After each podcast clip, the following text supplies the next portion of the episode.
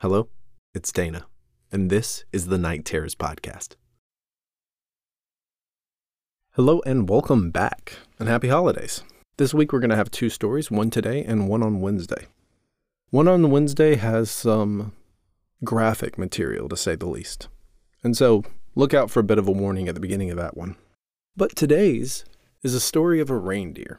Well, a deer in northern Canada. And the reports some scientific, some fantastical, of what occurred with that deer. Today's story is Comet by MakRalston. Enjoy.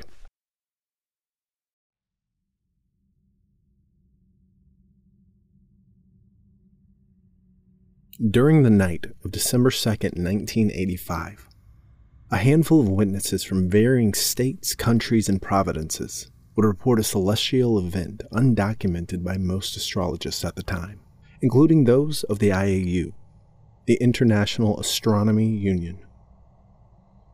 Many who reported on the event falsely claimed it to be a sighting of Halley's Comet, which was predicted to pass the Earth in 1986. While sightings of Halley's Comet did occur some two months later, that particular meteor would not be in its perihelion stage the stage where the comet is closest to the Sun, until February, making the event highly unlikely to be Halley's. Furthermore, cited reports suggested that the celestial body dove toward the Earth at a steep angle, with an estimated trajectory directed at somewhere in northern Canada, something that Halley's Comet has never done given its documentation dating back to 240 BC and an upcoming visit in 2062. While many cite the 1758 apparition of Halley's Comet on Christmas Day as a logical explanation as to the December 1985 sighting, others have concluded these claims to be inaccurate, citing the logic as misleading.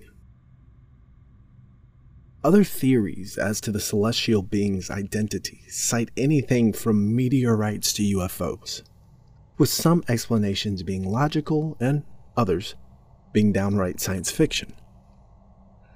According to an obscure, regionally based newspaper from the territory of Nunavut, Canada, one eyewitness offered a rather unorthodox explanation. Upon entering a clearing in the middle of the boreal forest in North Canada, 58 year old Nunavut resident and local hunter Arthur Christie noticed a crater in the earth, which he claimed was created by the formerly overhead celestial object, which he assumed to be Halley's Comet. After approaching the crater, the hunter noticed a rather large deer amidst the smoldering hole the deer, with large antlers and wide, glassy eyes, was seemingly unharmed despite the surrounding crater. After a short deliberation, Christie decided to mercifully shoot the animal, both to collect a bounty and also to avoid any painful injury it might have sustained while attempting to flee the steep crater.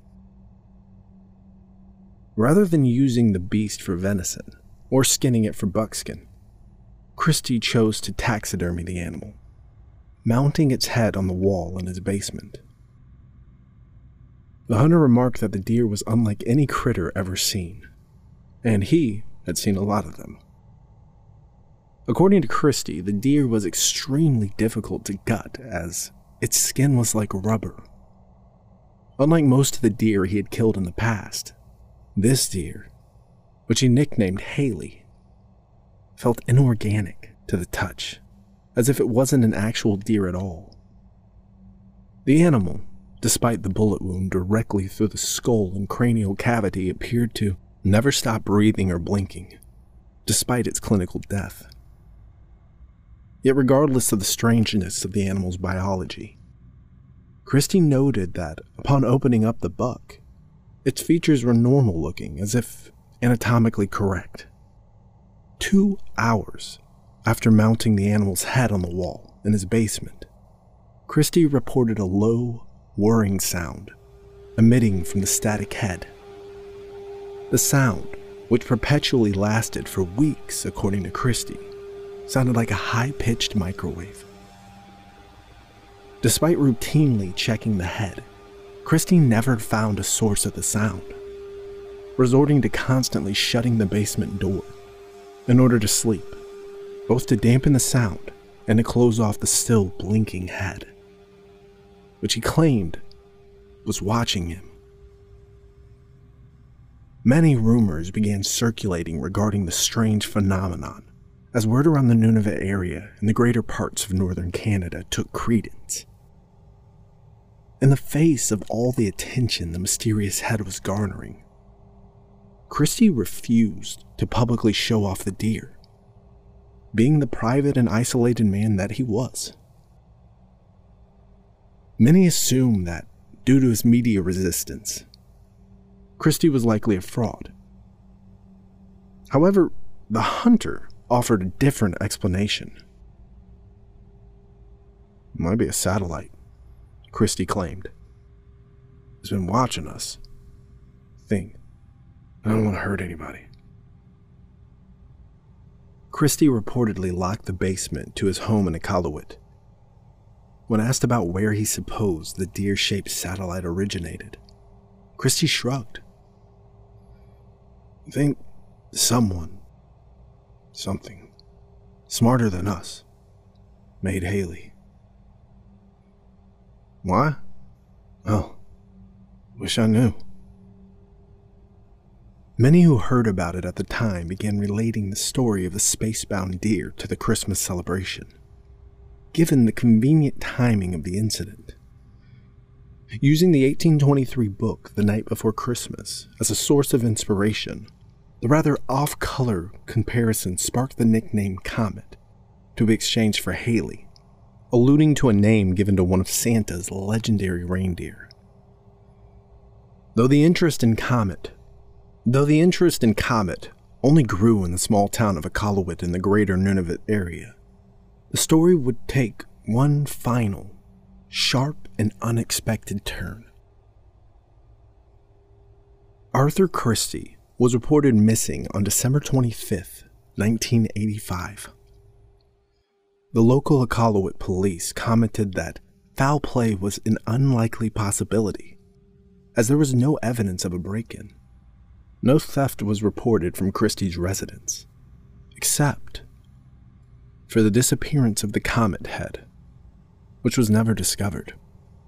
Some claim that Christie fled with the taxidermized animal, fearful to be discovered as a scam artist. Others believe Christie was abducted, having been targeted by Comet's creator, or creators. Who or what might have taken Christie remains a mystery to this day, as Arthur Christie was never seen again. Moreover, many who believe in the more fantastical theories surrounding the celestial deer, such as its ties to the legend of Santa Claus, believe Comet was not the only one in existence.